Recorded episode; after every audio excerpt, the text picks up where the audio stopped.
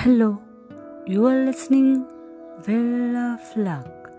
आणि आपण आज एक नवीन पुस्तक पाहणार आहोत. त्या पुस्तकाचं नाव आहे तोतो चान तेत्सुको कोरुया नागी. आणि आपण हे पुस्तक आता पाहूया. तोमोई गाकुएन टोकियोच्या दक्षिण पश्चिम रेल्वे लाईनवर जियू गा उका स्टेशनपासून पायी तीन मिनिटांच्या अंतरावर होतं. तोमोईच्या जागेवर आता मोठं पिकॉक सुपर मार्केट आणि एक विशाल वाहनतळ आहे. एक दिवस इथं माझ्या जुन्या शाळेचे कुठलेही अवशेष बाकी नाही आहेत हे माहीत असताना तोमईच्या आठवणीच्या ओढीने मी तिकडे गेले. वाहनतळानजीक मी गाडीचा वेग कमी केला. मला आठवलं ही तर तीच जागा आहे जिथं आगगाडीच्या डब्यातले वर्ग भरत होते. आणि जिथे खेळाचं मैदान होतं. पण एवढ्यात वाहनतळाच्या अधिकाऱ्याने माझी गाडी बघितली आणि मोठ्यानं म्हणाला आत येऊ नका आत येऊ नका इथे जागा नाही आहे मी पटकन गाडी घेऊन परत फिरले. माझ्या मनात त्याला सांगावंच वाटत होतं मी फक्त गतस्मृतींना उजाळा देते बाकी मला काही नकोय.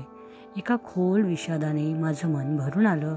आणि वेग वाढवून तिथून निघून जाताना मी अश्रूंचा बाण मोकळा करून दिला. जगात इतरही अनेक उत्तम शिक्षणतज्ज्ञ असतील. त्यांचेही असेच आदर्श असतील आणि मुलांविषयी त्यांनाही खूप प्रेम असेल. अशा आदर्श शाळा निर्माण करण्याची त्यांचीही स्वप्न असतील. अशी स्वप्न सत्यात आणणं खरोखर किती कठीण असतं याची मला पूर्ण कल्पना आहे.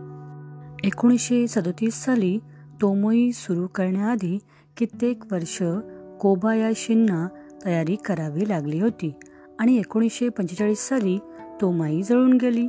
इतकं छोटं आयुष्य लाभलं तिला. अवघं सात आठ वर्षाचं.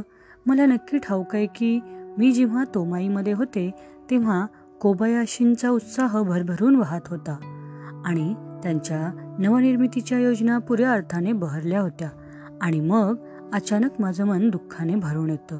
मग मला वाटून जातं की जर युद्ध झालं नसतं तर न जाणे अजून किती मुलांना त्यांच्या मायेच्या ओबेत वाढायची संधी मिळाली असती. या पुस्तकात मी कोबायाशींची शिक्षण पद्धती मांडण्याचा प्रयत्न केला आहे सगळी मुलं स स्वभावत चांगली असतात यावर त्यांचा पूर्ण विश्वास होता. पण हा चांगुलपणा वयस्करांच्या तसंच आजूबाजूंच्या वातावरणाच्या दुष्प्रभावानं बिघडू शकतो हेही त्यांना ठाऊक होतं. म्हणूनच त्यांचं उद्दिष्ट होतं की ह्या चांगुलपणाची रुजुवात करण्याचं आणि तो वाढीला लावण्याचं म्हणजे मुले मोठी होताना त्यांची वैयक्तिकता टिकून राहावी. मुलांची वाढ जास्तीत जास्त स्वाभाविक व्हावी आणि निसर्गाशी त्यांची एकतांता व्हावी म्हणून ते प्रयत्न करीत असत. त्यांचं निसर्गावर फार प्रेम होतं. त्यांची धाकटी मुलगी मिओचान सांगत होती की तिचे वडील तिला लहानपणापासून चला आपण निसर्गाचा लय ताल शोधू असे म्हणून दूरवर फिरायला घेऊन जात. एखाद्या मोठ्या झाडाजवळ जाऊन ते त्या त्याच्या फांद्या आणि पाणी हवेबरोबर सळसळताना दाखवत. त्याची पाने फांद्या खोडाचे एकमेकांशी असलेलं नातं समजावून सांगत.